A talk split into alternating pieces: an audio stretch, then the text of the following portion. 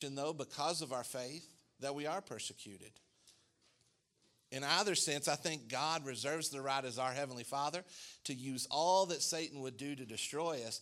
He reserves the right to use it for our good. I've got to tell you, as a pastor, and, and having been in the ministry here for this our 21st year, um, I have had the joy of watching a lot of young people overcome a lot of really tough stuff. Challenges that should have given them every excuse to throw in the towel. I know that as a family, we are here because in many ways we had to start completely over. And so, if anything, if you're here today and you'd say, you know, I'm going through something really unexplainable, I'm really hurting right now. I have some things that are tearing me apart. I want to tell you, you're in good company, and you are surrounded by folks that know what it means to start over. And you are surrounded by some folks that are committed to seeing you through this time. And I hope that today that this story that we find in Genesis, the 39th chapter, as we read about the life of Joseph, it's going to remind us that sometimes when we're going through very difficult things, that God is still with us, that God is still working. And ultimately, He's going to use these things that are happening to us for our good. The Bible says in Genesis 39 and in verse 1, it says, When Joseph was taken down to Egypt by the Ishmaelite traders, he was purchased by Potiphar, an Egyptian officer. And Potiphar was the captain of the guard for Pharaoh, the king of Egypt. So Joseph was sold into the household as a slave into the household of a man whose job it was to take care of Pharaoh. He was kind of like uh, the, the man who was in charge of Pharaoh, the king's secret service. And the Bible says the Lord was with Joseph, so he succeeded in everything that he did as he served in the home of his Egyptian master. Potiphar noticed this. And Potiphar realized that the Lord was with Joseph, giving him success in all that he did. This pleased Potiphar, so he soon made Joseph his personal attendant. He put him in charge of his entire household and everything that he owned. And from the day that Joseph was put in charge of his master's household and property, the Lord began to bless Potiphar's household for Joseph's sake. All his household affairs ran smoothly and his crops and his livestock flourished. So Potiphar gave Joseph complete administrative responsibility over everything that he owned. And with Joseph there, he did not even worry about anything except what kind of food to eat. Now that's that's taking total responsibility for someone. Let's pray together, can we? Father, as we read about this young man in the Old Testament named Joseph, we ask that your Holy Spirit would open our minds and our hearts so that we can understand the things of God and so that in our hearts we'll know the decisions that we need to make so that we can change and become more like your son Jesus. And we ask this in his name. Amen. Amen. This morning, I want us to notice some things about Joseph. And before we're through, we're going to read a little bit more of this story and find out a real time of testing that Joseph had, as if being sold into slavery was not enough. But Joseph, um, there's this rhythm that I want us to notice in the story of Joseph. And as we learn more about him and we follow through these hardships that Joseph faces, we're going to see this rhythm. And it's very, very important. I don't know if you noticed what the Bible says uh, uh, uh, there in the second verse. It says, The Lord was with Joseph. Everywhere we see this young man suffering, going through something difficult, uh, seemingly forgotten by everyone else around him, we see that God was with him. That's something that's very important for us if we're going through something, if we feel like we want God to prepare us for something great, we know He has a purpose for our lives, but we don't quite know what's happening to us at this particular time. I want to encourage you to know that God is with you. And listen, not only did Joseph enjoy God's presence, but, but for Joseph, God's presence was everything. God's presence was life or death. The difference between success and failure was God's presence, whether or not God was with him. We know something about this, and Scripture talks a little bit about this, but I, I want us to notice something that's a small detail, but it, there's a lot of treasure behind it. The Bible uses a word for God when it says the Lord was with Joseph. In your Bible, that might be capitalized. It should be if it's not. And what that means when any time in scripture that you see that name of God, Lord, that's capitalized, that is a translation of the sacred Hebrew name for God. We're not still to this day quite sure how to pronounce it. It's referred to, its technical name is the sacred tetragrammaton. It is the unspeakable, unknowable name of God. It was a name that God first gave his people through the burning bush when Moses asked, when God told Moses, if you'll remember, in the book of Exodus that I'm going to send you to Egypt to take my people out of slavery, to lead them into a place that I prepared for them. And Moses tells God, Who in the world should I say has sent me to do this job? And God says, Tell them I am has sent you. And as God said that, he used that sacred name that he gave to Moses. It became a name that specifically was a covenant name. It was a name specifically reminding God's people that I'm not just a God of the universe. I'm not just out there roaming around all powerful, but I'm a God that wants to get intimately and closely involved in your life. I'm a God you can count on. And when you think that this passage that we read about Joseph was first heard by that audience of Israelites leaving Egypt as Moses through angels was inspired to write this book of Genesis. It was those Israelites wandering around, feeling forgotten, abandoned by God in the desert, that first read about a young man who felt forgotten, who felt abandoned, and who was encouraged to know that God was with him. What a wonderful meaning that it had for them. But listen, that meaning also exists for us. God's presence is everything. If you are in the neighborhood, listen, I'm going to be honest with you. There's nothing we could do to change and somehow dump wealth on you. If you feel like you can't be happy unless you're wealthy, I, I'm.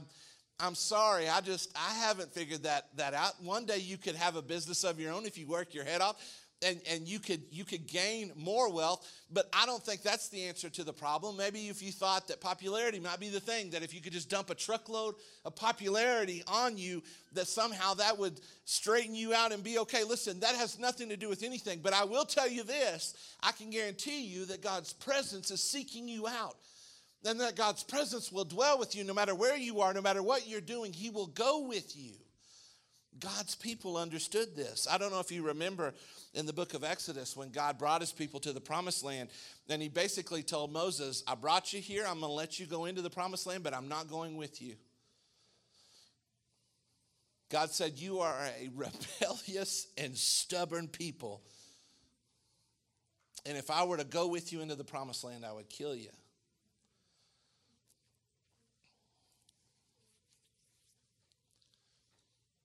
Moses told God, I would rather stay in the desert with you than to go into the promised land alone.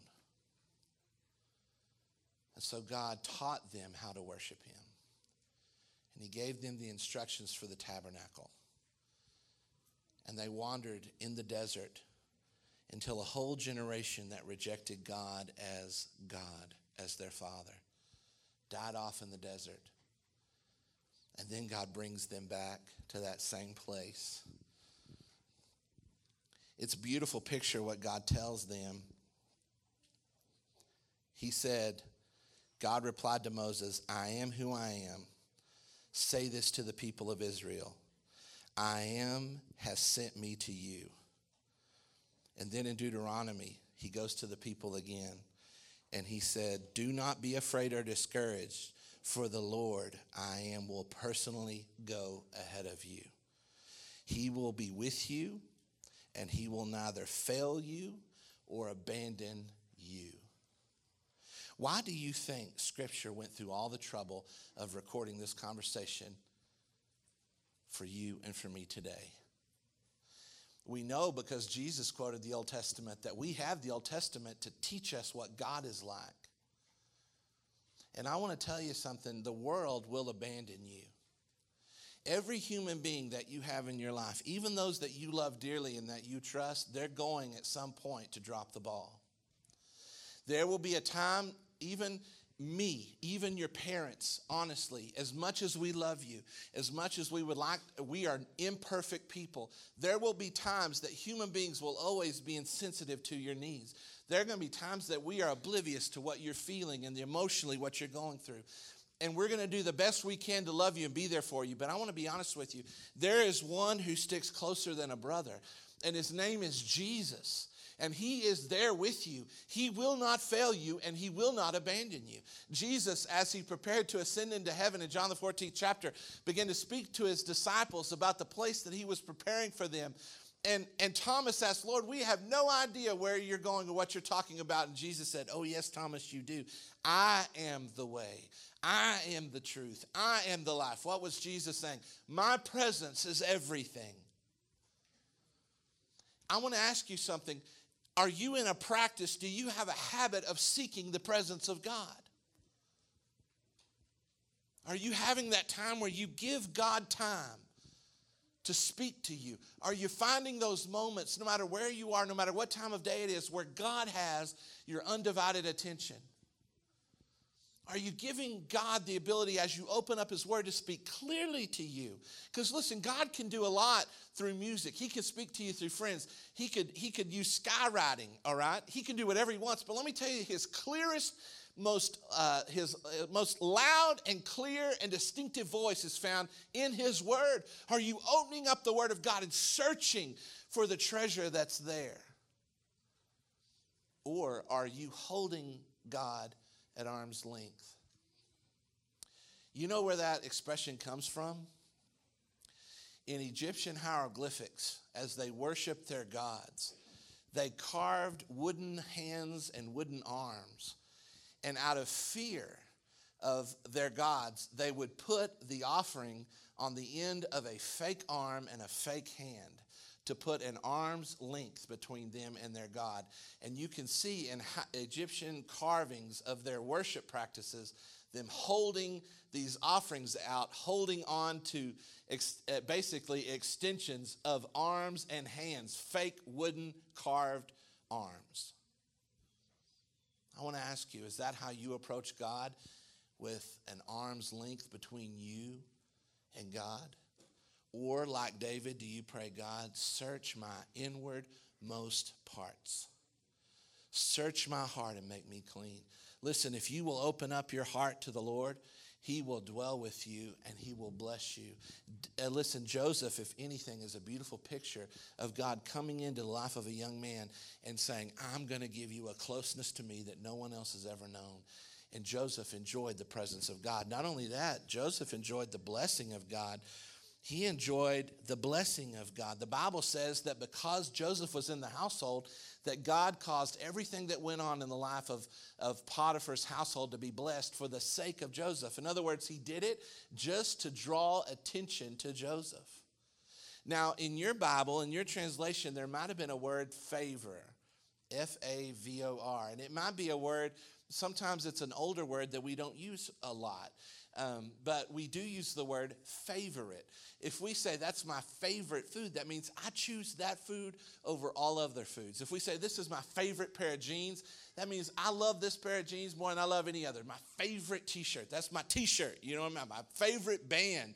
That's where the word favor comes from. The Bible says that in every instance that God showed Joseph favor. Why? Because Joseph was living a life that God could bless. Joseph had a character, and I love what the old Puritan preacher said. He said that Joseph lost his tailored coat when he was sold into slavery, but he didn't lose his character. That he had to, to take off that garment that designated him as his father's favorite and had to put on the gear of a slave and look like everyone else and learn their language so he could sound like everyone else. And yet, even in that setting, God stepped in and said, I'm going to show this man favor. I want to ask you, are you living a life that God can bless? You know, there are examples of some people that even in their disobedience, God used them, such as Samson. You know, he's one that comes to mind. You know, Samson always had the strength he never led people in prayer. He was supposed to be a judge, never built an altar of sacrifice. He was kind of like an impulse driven maniac. I mean, he was wild and crazy. And God used that, you know, to the people's advantage. But ultimately, Samson ended up with his eyes plucked out, pushing, doing the work of an ox while his enemies jeered around him. And finally, in his death, when he finally decided to end his, his, his life in order to bring down the temple that not only covered his head, but the heads of hundreds of other Philistines, the Bible said that in his death, when he finally got over himself, he did more to deliver God's people from the Philistines than all the killing that he did in all the battles of his entire life. If you really want to see a track record, though, of God blessing someone, you're going to find that at some point they had to choose to live a life that God could bless. In other words, I'll say it another way God's not in business against himself. And he's not going to shine a light on a Facebook page that's full of fighting and profanity. He's not going to elevate you to a position of leadership if, if you have uh, habits in your life and open sin that's destroying your character. God's not going to cause you to succeed. Now, the world will, and you'll even have some success, but deep down inside, listen to me, you're going to end up broken. You need the blessing of God if you're going to survive. It's not enough just to have whatever you can do. And Joseph knew this, and God blessed. And then I want us to notice that Joseph not only enjoyed the presence of God, and not only did he enjoy the personal blessing of God, but Joseph also had something that made him special. And this is really where we're going to dig in this morning. He enjoyed, uh, he endured God's preparation. Now, this is what built his character, and this is what typically we, we like to overlook. I want us to read ahead in beginning in verse 8 in Genesis 39 because we're going to read about uh, Joseph and something practically that happened, but it was hurtful. And as we read this story, I want you to put yourself, if you, especially if you're a young person, put yourself in Joseph's position. The Bible says that Joseph was very handsome, and he was a very handsome and well-built young man. Now his mother was gorgeous. That his mother Rachel uh, was the love of Jacob's life. He saw her, immediately fell in love with her. And so, evidently, some of those good looks got passed down to Joseph. The Bible says that he was good looking, he was well built. He was one of those guys that, you know, didn't even have to work out and he had a six pack, you know, and he just, he was just awesome. He was a cool guy. And it says, and Potiphar's wife, who's wandering around the house, seeing Joseph assume responsibility, soon began to look at him lustfully. Which, by the way, there's really no such thing as love at first sight, right? It's lust at first sight, is what you got going on. You know what I mean? And she wasn't falling in love with him, she was falling in lust with him. And she said, Come and sleep with me, she demanded, which is a real nice way of saying, I want to have sex with you outside of marriage. You know, sometimes we dress up that language. But Joseph refused. Look, he told her, my master trusts me with everything in his entire household. Look at the understanding that this young man exhibits. No one here has more authority than I do. He has held back nothing from me except for you because you are his wife. How could I do such a wicked thing? It would be a great sin against God. Now, there's a lot of insight in that one statement. He understands that to sin against Potiphar is not just to sin against Potiphar, it's also a sin against his wife, against himself, and against God. He understands the authority that God has given him. He understands where his authority comes from. I mean, there's a lot of understanding in the heart of this young man. So it says, though, in verse 10, she kept pressuring, kept putting pressure on Joseph day after day, but he refused to sleep with her, and he kept out of her way as much as possible. But one day, however, no one else was around when he went in to do his work. And she came and she grabbed him by his cloak, demanding, Come on, sleep with me.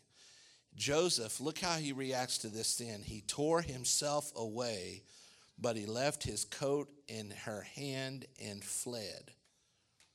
She calls out to her servants.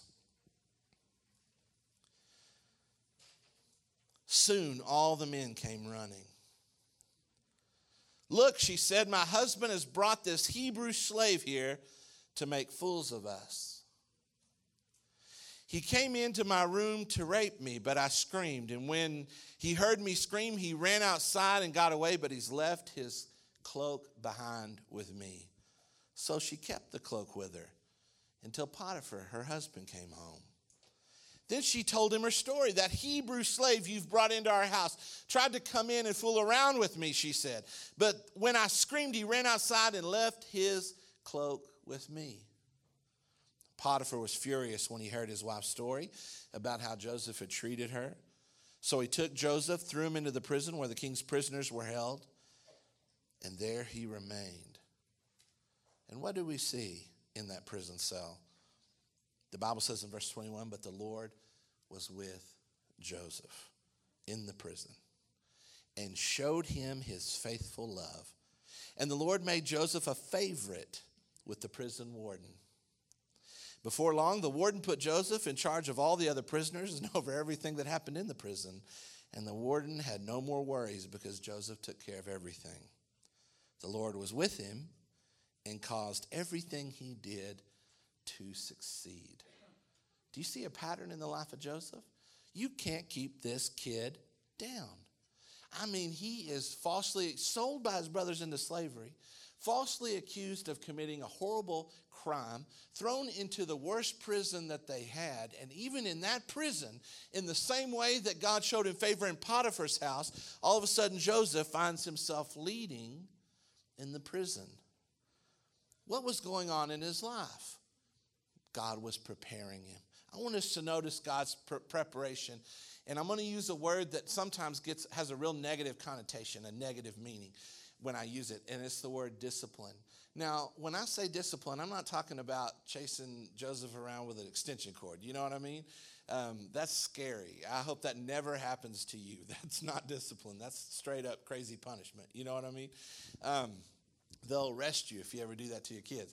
But I, am talking about a discipline in the way that you would have a, a the, the running discipline or uh, uh, of the ability to play a sport that kind of discipline. It's a training of the body, it's a preparation. And God prepared Joseph through three disciplines. And I want to talk about that very quickly. First of all, that God prepared him through the discipline of service. Joseph had to learn how to work.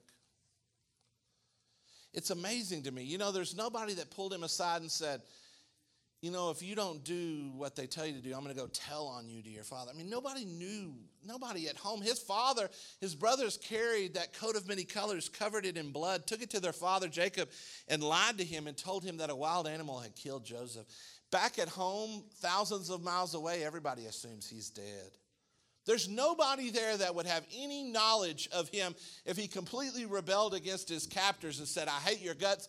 I'm not going to do a thing you say. I'm not going to work. I'm going to commit all kinds of crime. You know, he could have done all of those things. We might have even justified it uh, in, according to our cultural norms. But Joseph, instead of all of that, chooses to do what he needs to do in order to thrive. Joseph has a reputation for being able to work there is some truth, there is some godly principles behind this, and scripture speaks about this.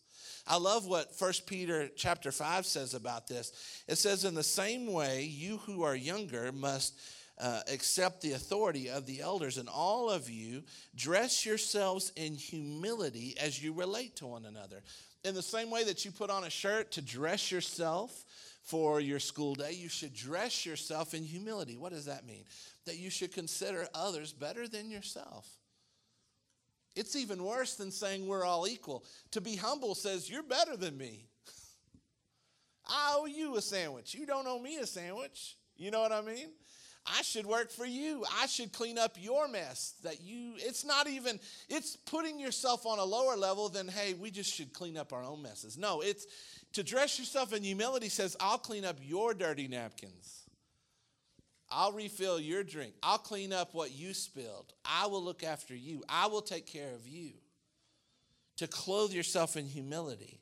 Why? What does it say in 1 Peter? It says that God opposes the proud but gives grace to the humble. In other words, you don't even have to be right 100% of the time. If you're humble, you're going to find that God helps you. He smooths out the bumps. So Peter says, So humble yourselves under the mighty power of God, so that at the right time he will lift you up in honor.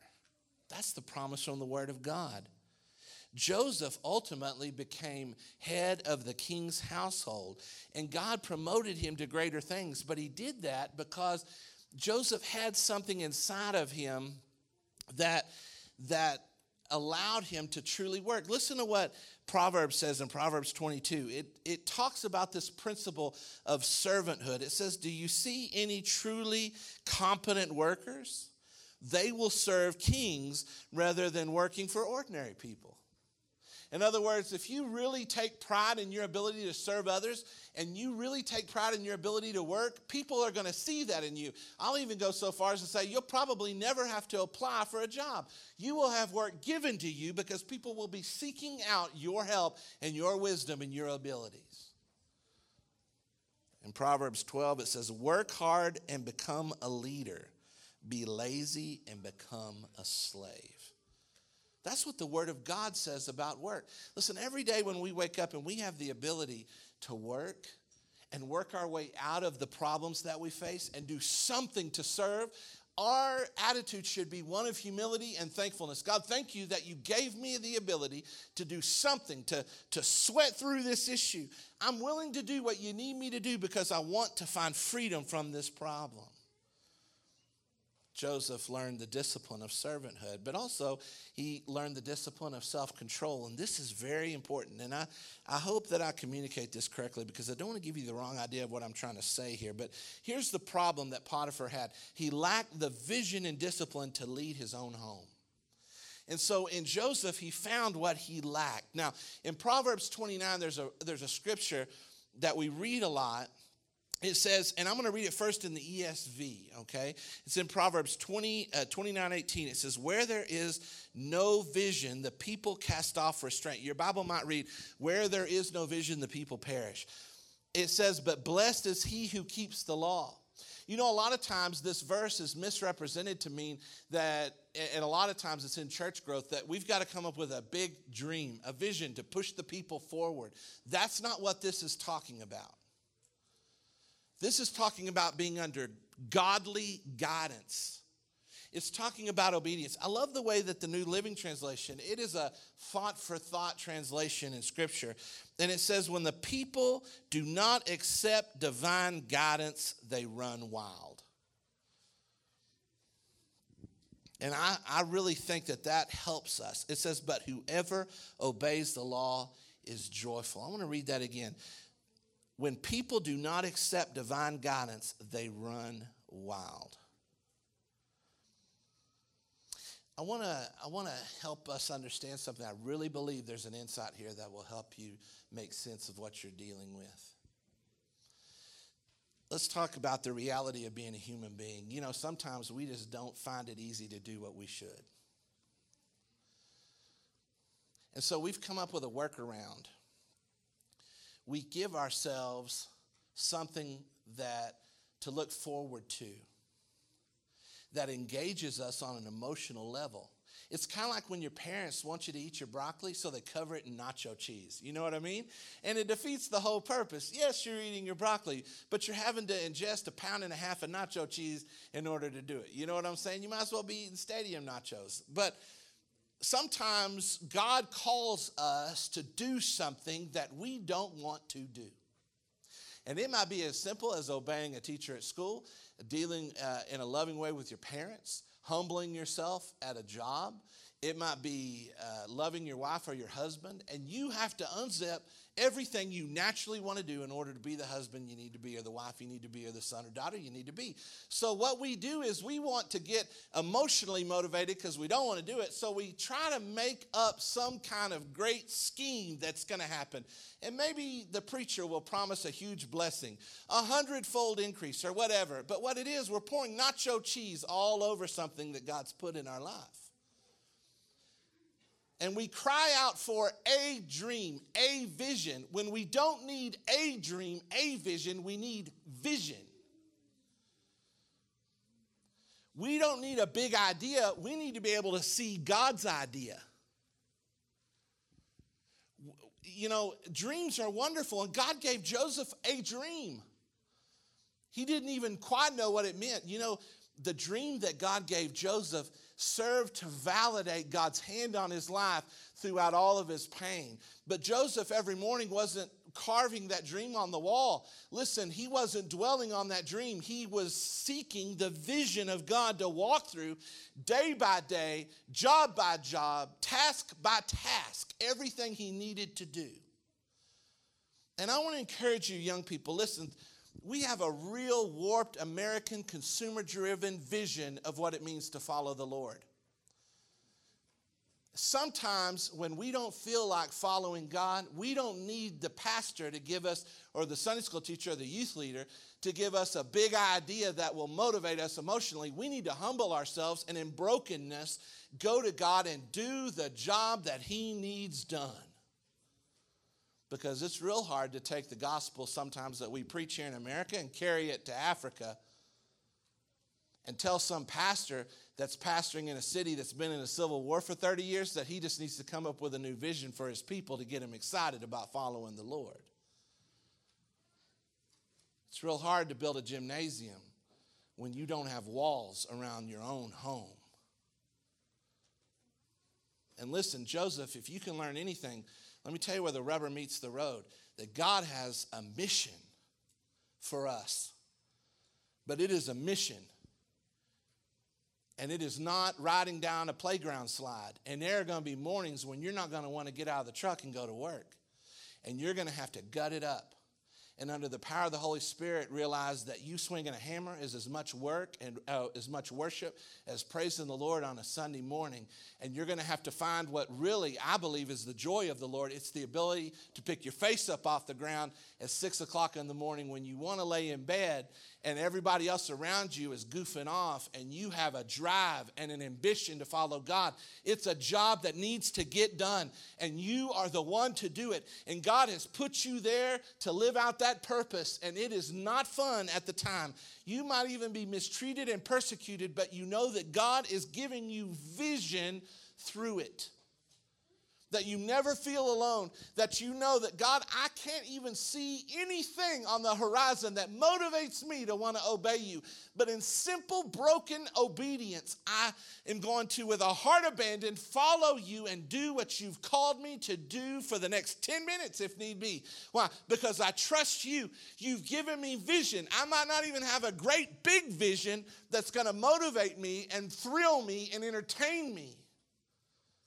I'm going to trust that you're going to take care of me and that your vision for my life is going to come to pass as I walk step by step. You know how scripture describes living as a Christian? Walking a straight path. It's amazing to me as we look and we say we're following Jesus. Have you noticed that there were a few times that Jesus pulled back the curtain and allowed his disciples to see the end game? But even then, they didn't understand it even as they watched him transfigured on the Mount of Transfiguration, they did not grasp the totality. I mean, listen, I think sometimes we clamor for a vision or for a dream. And listen, folks, what God has for us is beyond anything we can even think or dream of right now, anyway. And I want to encourage you to live a life like Joseph where we are able to have the vision and the perception to see the stripes on the road that God has laid out for us. And step by step, follow the path that God has. Joseph was willing to be disciplined and he had self discipline. World around him was off the rails. He was like a man, like a train on a railroad track, day after day, following the Lord, obeying God, living out a godly character, doing what was right, even in the midst of all the pain. And finally, I want us to notice that God used in Joseph's life the discipline of suffering. Now, I know this isn't fun to talk about, but I'm going to be honest with you, I don't care. because, and you shouldn't either. Because if you've ever been hurt and you've been unjustly accused of something, if you've ever been let down by somebody that you trusted, we can all accept the reality that that does not mean that God hates our guts.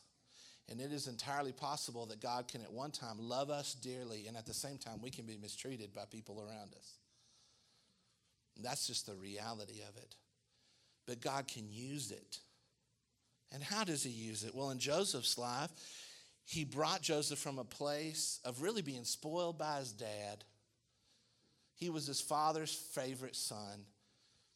And God took him through that, and in Joseph, he created a faithful steward. Now, before we find the end of this story of this young man, I want to tell you that he literally saved a civilization. So, the responsibility that he ultimately had would have scared him to death as an 18, 19, 20 year old young man. But he languished in this prison cell for two years. I mean, think about that for a second. It's one thing to go for a few weeks, a few months, or even to have a sentence passed down and, and you committed a crime and you know you did it and you're being punished for it, to be falsely accused of something, to have done the right thing and you ran from sin and because of it you're punished, that's suffering. And he's there in the prison cell. What does Psalm say? I love what the psalmist tells us about the, the metal, the iron that it put in his character as he was in that cell. I want us to listen to this uh, passage uh, together in the book of Psalms. and Psalms 105, it says, Then God sent someone to Egypt ahead of his people, Joseph, who was sold as a slave. They bruised his feet with fetters and placed on his neck an iron collar until the time came to fulfill his dreams. The Lord rested, or sorry, the Lord tested Joseph's character. Then Pharaoh sent for him and set him free. The ruler of the nation opened his prison door. Joseph was put in charge of all the king's household. This is in Psalms telling us, relating to us what we're going to learn in the coming weeks how he became ruler over all the king's possessions. He could instruct the king's aides as he pleased, those who helped the king, and teach the king's advisors. Listen, you have a choice. You can face what you're dealing with and face your suffering with resentment and bitterness, or you can see it as God trying to mold and make you. Now, I'm not saying that He causes these things to happen to you. He does not bring abuse in your life. It breaks God's heart. The things that break your heart, listen, it breaks God's heart. But God can take those things that others mean to destroy you, and God can give them purpose and meaning. And in Joseph's life, God used these persecutions to develop him. I'm going to leave you today with what James tells us about facing trials. He says, Dear brothers and sisters, when troubles of any kind come your way, consider it an opportunity for great joy. For you know that when your faith is tested, your endurance has a chance to grow. So let it grow when, your uh, when your endurance is fully developed, you will be perfect and complete, lacking nothing. Sometimes we wonder why we suffer. And it's because we serve a Savior and follow a Savior who suffered. And there's a part of your development, if you're here and you're a young person, that will not happen unless you go through periods of your life when you don't get what you want. If you're an adult here, listen, there are some things that need to be removed from us like a disease. It needs to be revealed in our character and, and taken out of our character, and it won't happen if we always get what we want. And when we face those times when we're hurt, unjustly accused of things we did not do, when we are put in positions of being put in pain, Listen, I want to encourage you to be like Joseph and not turn your back on God, to not hate God's people, to not turn and become bitter, but see it for what it is. We're having to live through the consequences of sinful men and women. And God can use these things that are going on in our lives to bring about a discipline in us that will make us more like Jesus Christ. Because I don't know about you, but when I hold my life against Jesus's, I notice where I have failed. And I thank God every day for the promise that we find in the book of James that God's purpose is not that we just be patched up or somewhat better or be better than the dude down the street, but that we be perfect and complete, just like Jesus. And one day when we get to heaven, God will be finished with us and He'll put that last little polish on us, and we will know why we went through all that we did.